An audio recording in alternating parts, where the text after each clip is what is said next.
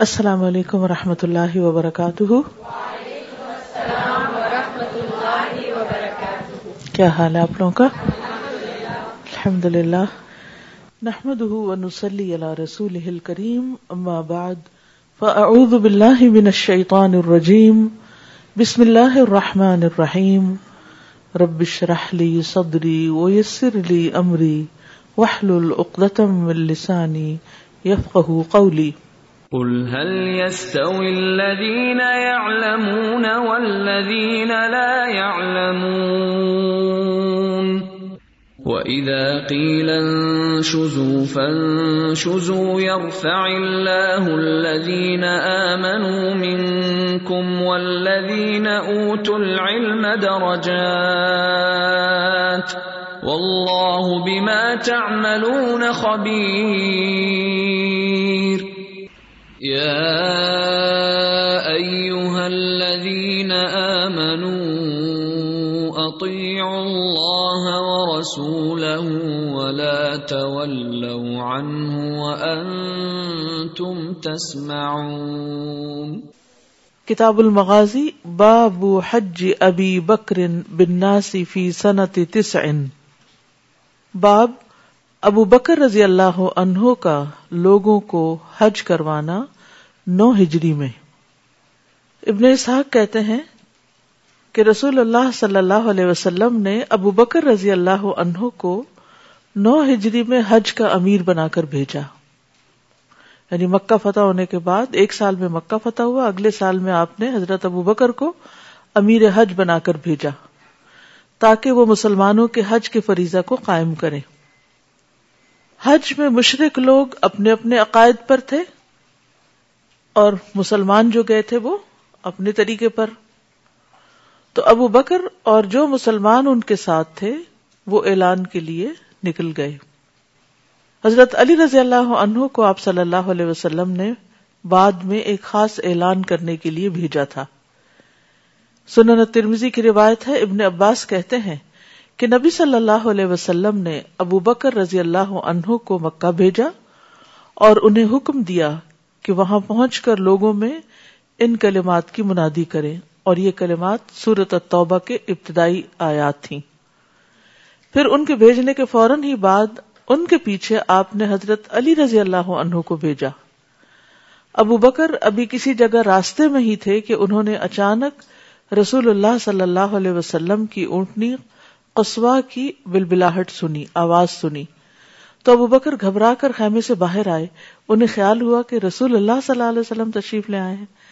یعنی محبت ہوتی ہے تو ایسی کہ صرف آپ کے قدموں کی چاپ نہیں، آپ کی صرف آواز نہیں، بلکہ آپ کی اونٹنی کی آواز کو بھی پہچانتے تھے۔ لیکن وہ حضرت علی تھے۔ یعنی نبی صلی اللہ علیہ وسلم نے حضرت علی کو اپنی اونٹنی دے کر بھیجا تھا۔ یہ ایسے ہی ہے جیسے کسی آپ کے عزیز کی کار گھر کے آگے آ کر رکے تو آپ ایک دم خوش ہو جائیں کہ فلاں آیا ہے، لیکن اس میں سے اس کا کوئی عزیز اور نکل آئے۔ حضرت علی رضی اللہ عنہ نے رسول اللہ صلی اللہ علیہ وسلم کا خط انہیں پکڑا دیا اور آپ نے حضرت علی کو حکم دیا کہ وہ ان کلمات کا بزبان خود اعلان کرے۔ پھر یہ دونوں ساتھ چلے، دونوں نے حج کیا۔ اور حضرت علی رضی اللہ عنہ نے ایام تشریق میں کھڑے ہو کر اعلان کیا، اللہ اور اس کے رسول ہر مشرق سے بری ذمہ ہے امان ختم ہے۔ صرف چار مہینے سرزمین مکہ میں گھوم پھر لو۔ اس سال کے بعد کوئی مشرق حج نہ کرے گا، کوئی شخص بیت اللہ کا ننگے ہو کر طواف نہ کرے گا۔ مومن ہی صرف جنت میں داخل ہو سکے گا۔ حضرت علی اعلان کرتے رہے۔ جب وہ تھک جاتے تو ابو بکر کھڑے ہوتے اور انہی کلمات کا اعلان کرتے۔ تو مسلسل اس طرح نبی صلی اللہ علیہ وسلم کا پیغام لوگوں کو پہنچاتے رہے۔ اور یہ سورت التوبہ کی ابتدا میں آپ اس کے پس منظر میں یہ سب کچھ پڑھ بھی چکے ہیں۔ حدیث نمبر سکس فورٹی نائن۔ حدثنا سلیمان ابن داود ابو الربیع۔ حدثنا فلیح عن الزہری، عن حمید ابن عبد الرحمن ان ابی ہریرہ ان ابا بکر الصدیق رضی اللہ عنہ بعثه في الحجة التي امره عليها النبي صلى الله عليه وسلم قبل حجة الوداع يوم النحر في رهط يؤذن في الناس اللہ یا حج بعد العام مشرکن ولا یطوف بالبیت عریان.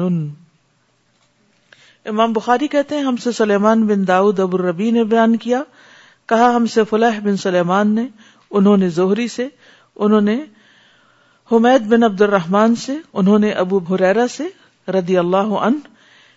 ابو حریرا کیا کہتے ہیں؟ ان ابا بکر صدیق کہ ابو بکر صدیق رضی اللہ عنہ کو بعثہ آپ نے بھیجا ان کو، فی الحجتی اس حج میں۔ اللہ امرہ علیہ نبی صلی اللہ علیہ وسلم، جس میں امیر بنایا تھا ان کو نبی صلی اللہ علیہ وسلم نے یعنی نو ہجری والے حج میں۔ قبل حجت الوداع حجت الوداع سے پہلے، یوم النحری یوم النحر کے دن یعنی دسویں تاریخ، یوم النحر ہوتی، جس دن عید ہوتی ہے، قربانی کی جاتی ہے۔ فی راہ تن، ایک گروہ میں یعنی لوگوں میں یو ادن فناسی وہ لوگوں کو منادی کرے، اللہ یا حجا کہ نہ حج کرے گا کوئی، بعد العام مشرقن اس سال کے بعد کوئی بھی مشرق یعنی شرک کے طریقے پر اب کوئی حج نہیں ہوگا۔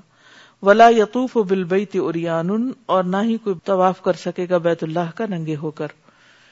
یہ جو ہدایات آپ نے دی تھی، کچھ تو قرآن مجید میں آئی کچھ آپ صلی اللہ علیہ وسلم نے خود ساتھ دی۔ ظاہر ہے کہ وہی کے مطابق ہی تھی۔ اس کا مقصد کیا تھا؟ اس سے پہلے آپ مکہ فتح کر چکے ہیں، لیکن کتنی تدریج کے ساتھ آپ پورے سسٹم کو بدل رہے ہیں۔ یعنی یک بارگی سب کچھ نہیں کر دیا گیا، بلکہ فتح مکہ کے موقع پر آپ نے سب کو معاف کیا، خانہ کعبہ کو بتوں سے پاک کیا، اور اس کے بعد اگلے سال جو حج ہوا، اس میں مسلمان بھی شامل تھے، کیونکہ اس سے پہلے تو مسلمان حج کو جا ہی نہیں پا رہے تھے۔ مسلمان بھی شامل تھے، لیکن مشرقین کو بھی روکا نہیں گیا۔ ہاں اس سال حج ہی کے موقع پر اعلان کر دیا گیا کہ اگلے سال سے کوئی بھی شخص شرک کے طریقوں پر ہوتے ہوئے یا مشرق ہوتے ہوئے حج نہیں کر سکے گا۔ یہ ایک طرح سے اعلان تھا کہ اب تم اپنے پرانے طریقے چھوڑ دو اور صحیح دین اسلام کا جو توحید پر مبنی دین ہے، اس کا طریقہ اختیار کرو۔ اور پھر اسی طرح یہ ہے کہ جو دیگر ہدایات تھیں، ان میں بھی کوئی شخص بیت اللہ کا ننگا ہو کر طواف نہیں کرے گا۔ یہ بڑی اہم ہدایت تھی۔ کیونکہ اسلام میں سطر کی پابندی کرنا جو ہے یہ فرائض میں سے ہے اور خصوصاً عبادت کے وقت۔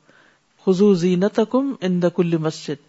تو کسی بھی مسجد میں انسان اس کا ادب اور احترام کے تقاضے میں اپنا حجاب، اپنا لباس، اپنا سب کچھ درست رکھے۔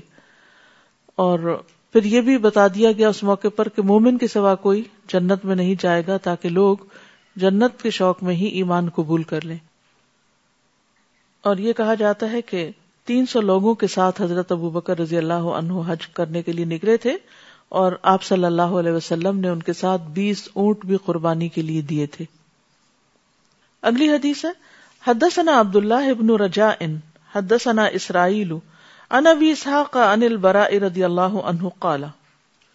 برا رضی اللہ عنہ سے روایت کیا، قال انہوں نے کہا، آخر صورت نزلت کاملتن براءتن آخری سورت جو مکمل اتری وہ سورت التوبہ ہے یعنی برا وہ آخر سورت نزلت خاتمت سورت النسائی۔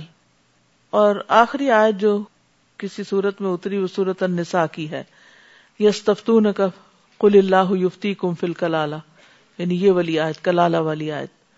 تو یہاں یہ حضرت برا کی رائے ہے۔ یاد رکھیے کہ سورت البرا جو ہے یا سورت توبہ جو ہے ساری کی ساری ایک دم نہیں اتری۔ اور شاید انہوں نے اس وجہ سے کہا ہو کہ اس کا اکثر حصہ اس موقع پر اترا تھا یعنی اکٹھا اترا تھا۔ اگلی حدیث ہے، وفد بنی تمیم، بنو تمیم کا وفد۔ یہ آٹھ ہجری کے اخیر میں آیا تھا۔ امام بخاری، نبی صلی اللہ علیہ وسلم کے حالات میں اب آخری حصہ جو ہے، اس کے بارے میں مختلف طرح کے جو اس موقع پر کام ہوئے ان کی تفصیل بیان کرتے ہیں مختلف روایات کے ساتھ۔ آپ کو معلوم ہے کہ جب مکہ فتح ہو گیا تو اس کے بعد جوک در جوک لوگ اسلام میں داخل ہونے لگے۔ اور صرف مکہ ہی کے نہیں بلکہ آس پاس کے جتنے بھی علاقے تھے وہاں سے لوگ وفد کی شکل میں ان کے جو سردار ہوتے تھے یا بڑے ہوتے تھے، وہ وفود کی شکل میں نبی صلی اللہ علیہ وسلم کے پاس حاضر ہوتے تھے۔ تو انہیں میں سے آٹھ ہجری میں بنو تمیم کے جو ایلچی تھے یا بنو تمیم کا جو وفد تھا ڈیلیگیشن تھا، وہ آپ کے پاس آیا۔ اور ان میں ان کے بڑے بڑے لوگ شامل تھے۔ حدثنا ابو نعیم، حدثنا سفیان ان ابی سخرتا ان صفوان ابن محرز المازنی ان عمران ابن حسین رضی اللہ عنہما۔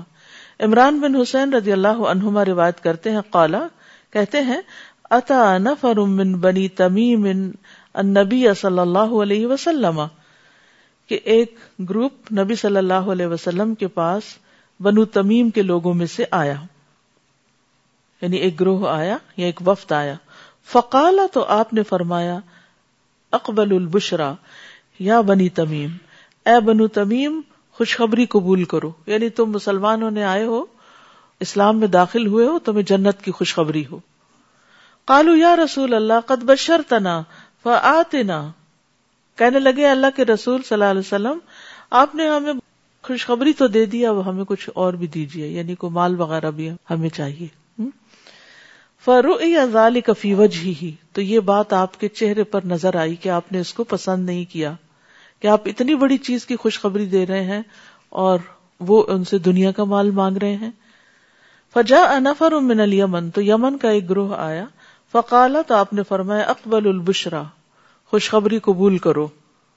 ادلم یقبل ہا بنو تمیم، جب بنو تمیم نے خوشخبری قبول نہیں کی۔ قالو قد قبل نہ یا رسول اللہ۔ تو انہوں نے کہا اللہ کے رسول صلی اللہ علیہ وسلم، ہم نے یہ خوشخبری قبول کر لی۔ ہم جنت پہ راضی ہیں۔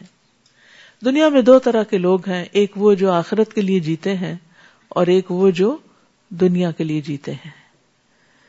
دنیا کے لیے جینے والے دنیا کے پیچھے بھاگتے ہیں اور دنیا ہی کو اپنا متمع نظر رکھتے ہیں اور آخرت کے لیے جینے والے دنیا میں رہتے ہیں، دنیاوی ضروریات بھی پوری کرتے ہیں، لیکن ان کی پرائرٹی اور ان کی ترجیحات ہر معاملے میں آخرت سے متعلق ہوتی ہیں کہ کون سی چیز مجھے آخرت میں فائدہ دے گی۔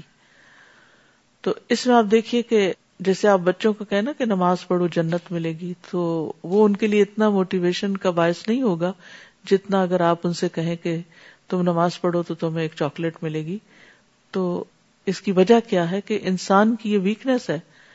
کل بل تو ہبون اللہ و تذرون الآخرہ کہ تم دنیا سے محبت رکھتے ہو، جلدی ملنے والی چیز سے محبت رکھتے وہ تمہیں زیادہ اٹریکٹ کرتی ہے۔ اور بعد میں آنے والی جو ہے، اس کو تم چھوڑ دیتے ہو۔ بتا درون الآخرہ ہاں؟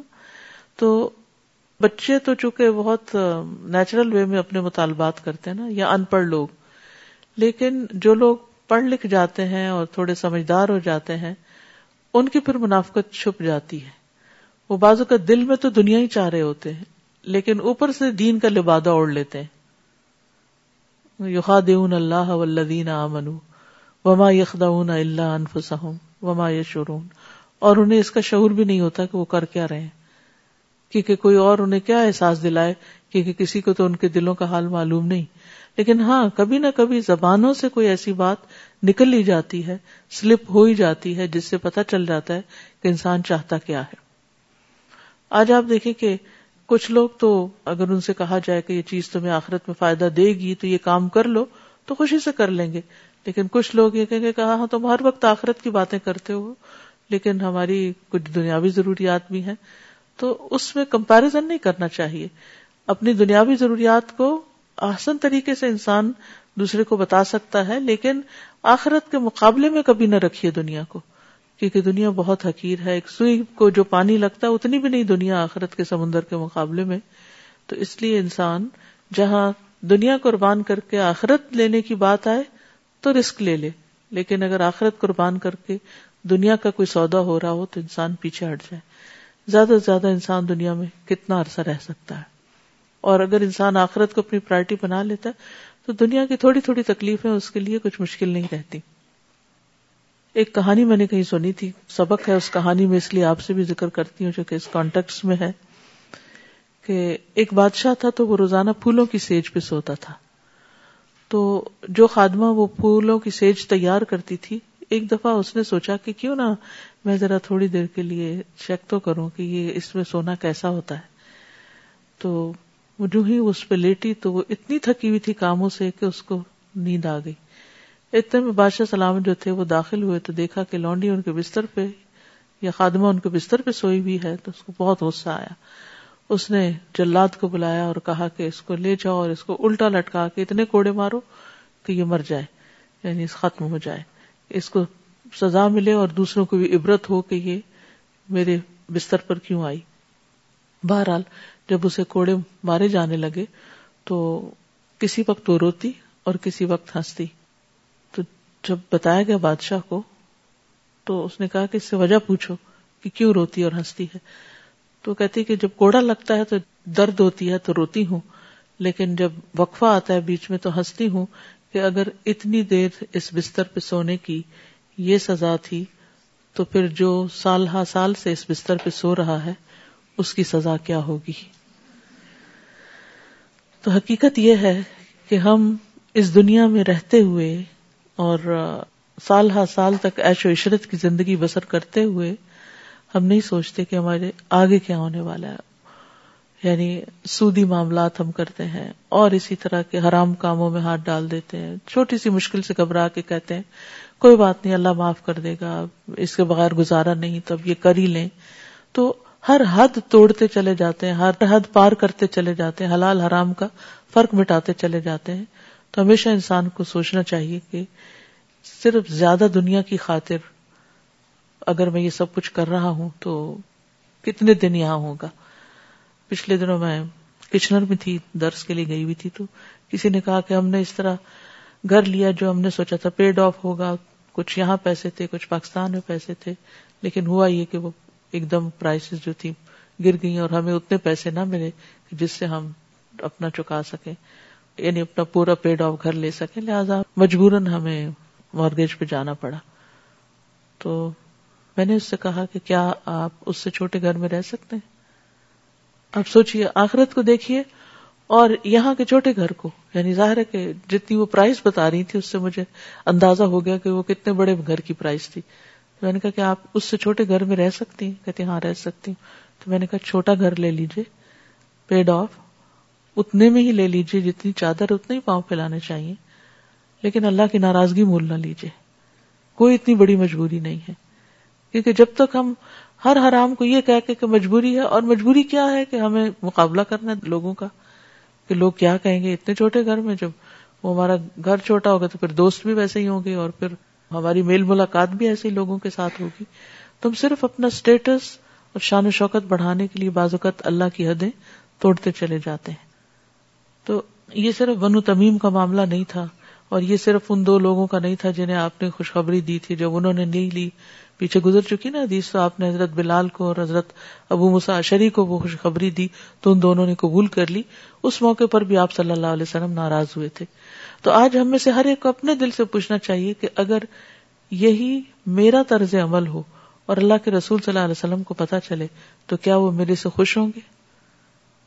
یعنی ہم سب کو دین کا کام کرتے ہوئے بھی اور دنیا کا بھی کرتے ہوئے مسلسل نیتوں کو چیک کرنا چاہیے کہ جو کچھ میں کر رہی ہوں، جس نیت اور ارادے کے ساتھ کر رہی ہوں، میرے دائیں بائیں کسی کو بھی نہیں پتا، لیکن میرے رب کو پتا ہے کہ میں کیا چاہتی ہوں، دنیا چاہتی ہوں یا آخرت چاہتی ہوں؟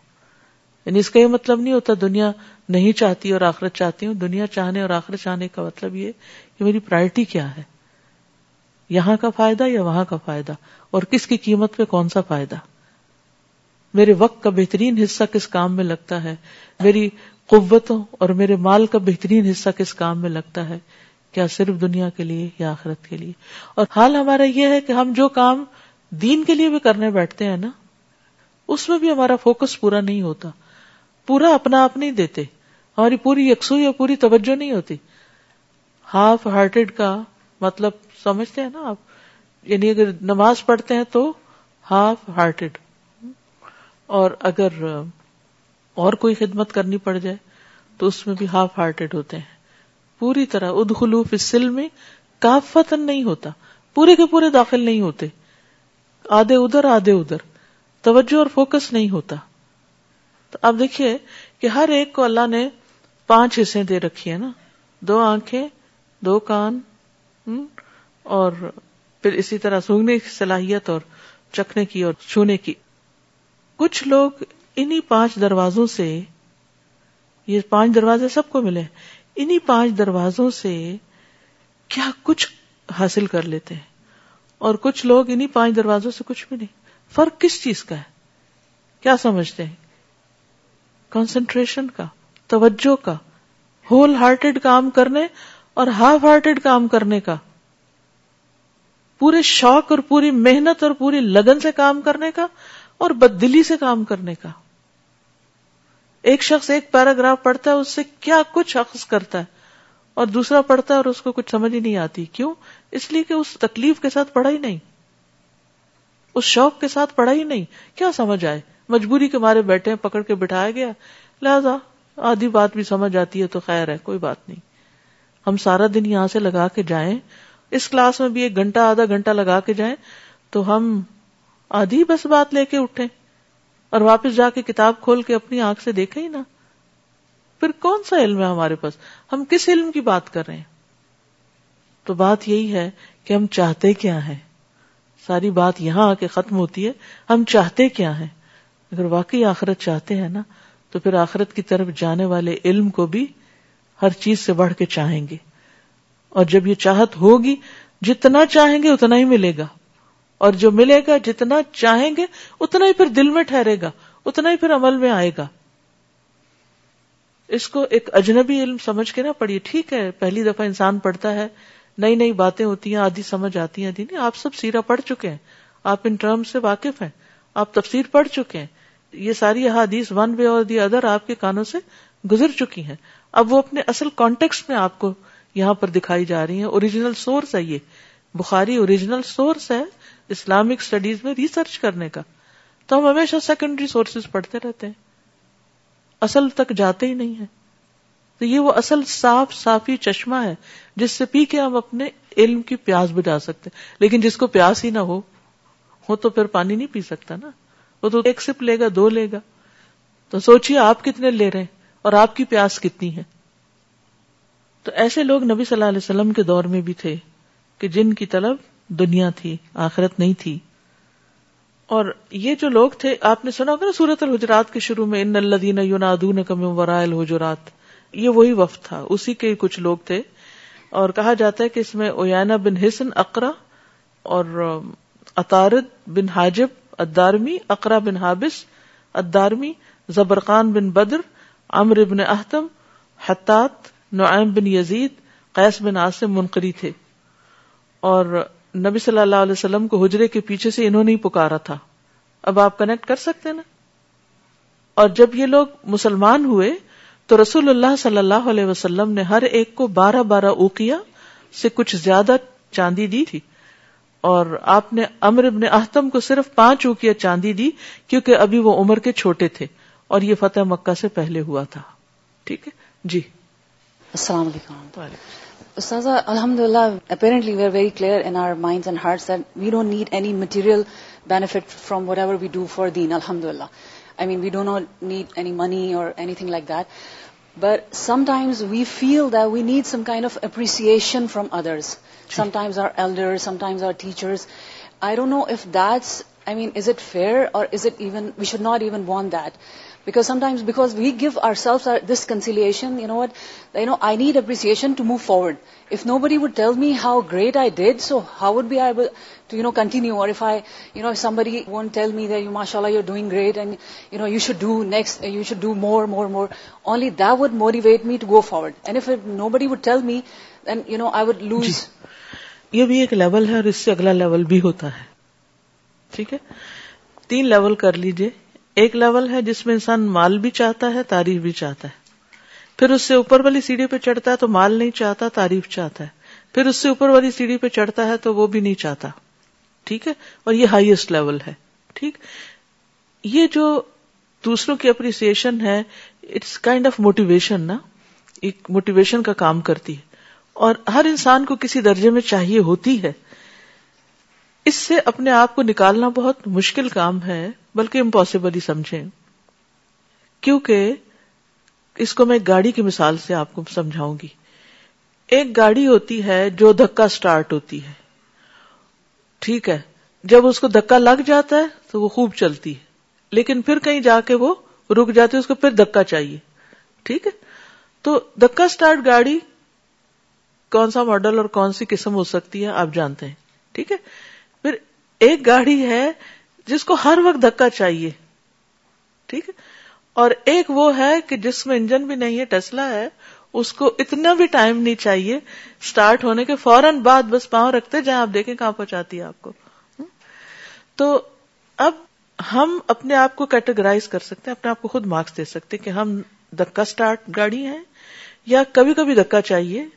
یا یہ ہے کہ ہم لیٹسٹ اس میں آ چکے ہیں کہ جہاں ہم سیلف موٹیویٹڈ ہیں. You know this term you might have heard کہ سیلف موٹیویٹڈ جو سیلف موٹیویٹڈ ہوتے ہیں نا، ان کو باہر کی اپریسیشن اور باہر کا کریٹیسم باہر کا ویدر کچھ اثر نہیں کرتا.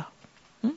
ایسے لوگ ٹاپ کلاس لوگ ہوتے ہیں اور بہت اعلی درجے کا کام کرتے ہیں اور بہت دور دور تک فائدہ پہنچاتے ہیں. ٹھیک؟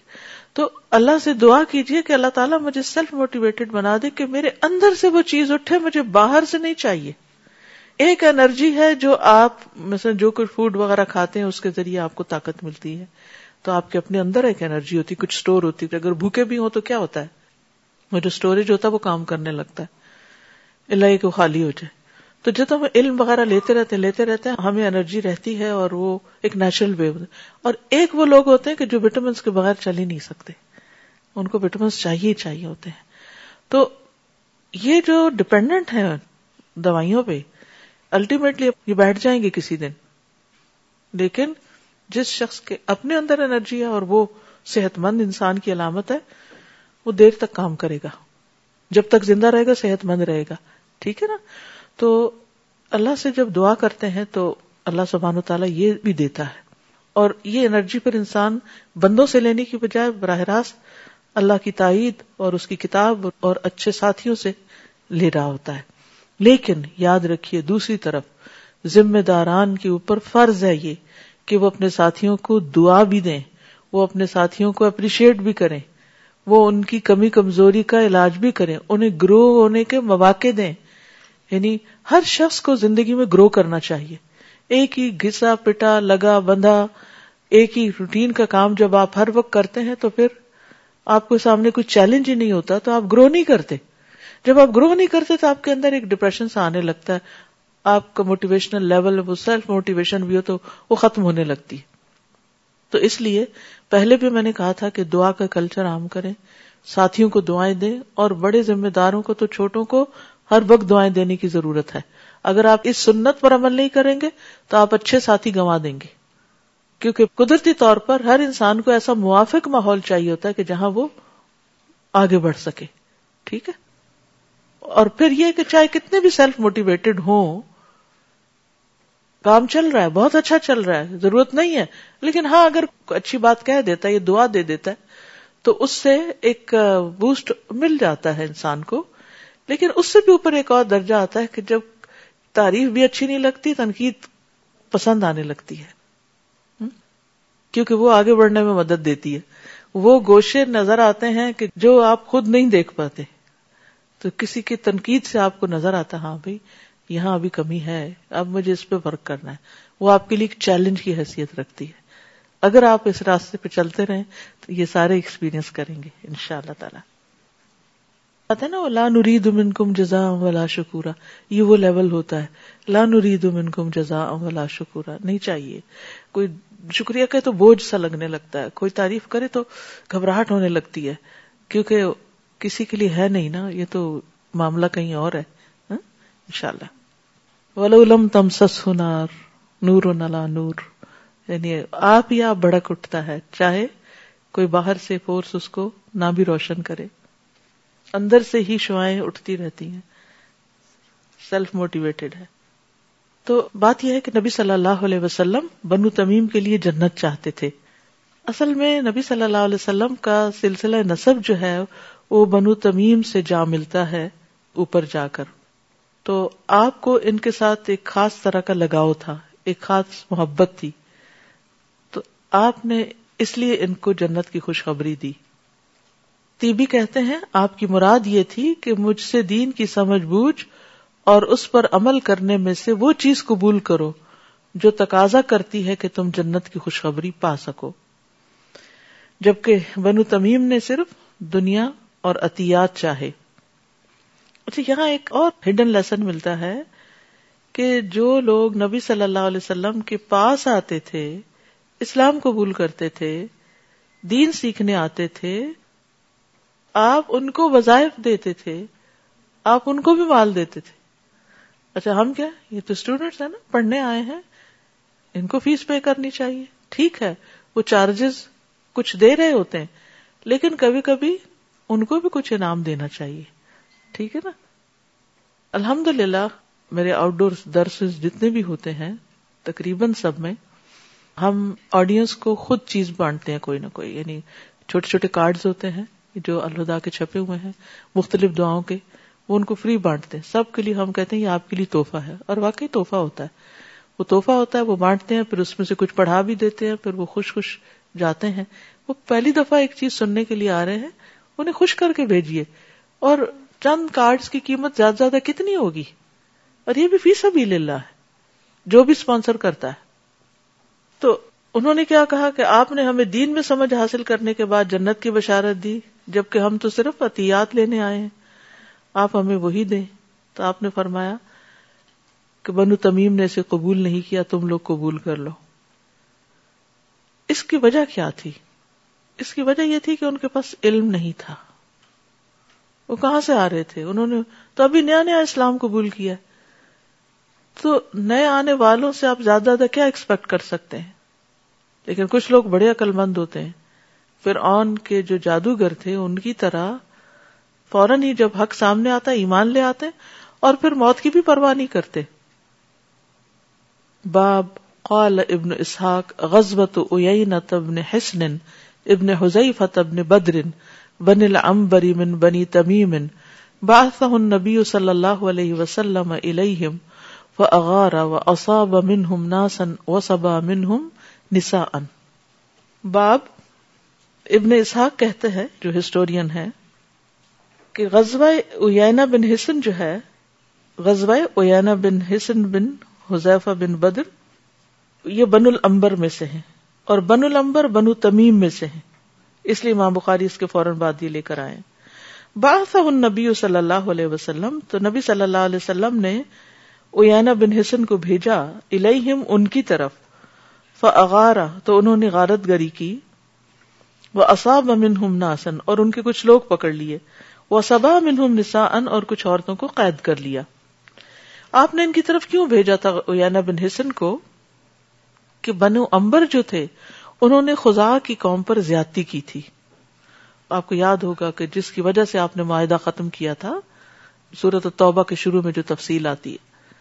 آپ نے اویانا کو پچاس آدمیوں کے ساتھ ان کے پاس بھیجا تھا اور کوئی انصاری اور مہاجر اس لڑائی میں شریک نہیں تھا۔ اور کہتے ہیں کہ اویانا نے پچاس لوگوں کی فوج کے ساتھ اتنے سارے لوگ ان کے پکڑ لیے، بچے، عورتیں۔ کہتے ہیں کہ گیارہ عورتیں تھیں، گیارہ مرد تھے اور تیس بچے پکڑ لیے تھے۔ حدثني زهير بن حرب، حدثنا جرير عن أمارة بن القعقاع، عن أبي زرعة عن أبي هريرة رضي الله عنه قال لا أزال أحب بني تميم بعد ثلاث سمعته من رسول الله صلی اللہ علیہ وسلم. ابو حرارہ رضی اللہ عنہ کہتے ہیں کہ میں اب ہمیشہ محبت رکھتا ہوں بنو تمیم سے تین باتوں کی وجہ سے جو میں نے ان کے بارے میں رسول اللہ صلی اللہ علیہ وسلم سے سنی۔ یقول فی ہم جو آپ کہتے تھے ان کے بارے میں۔ ہم اشد امتی الدجال کہ وہ میری امت میں سے دجال پر سب سے زیادہ شدید ہوں گے۔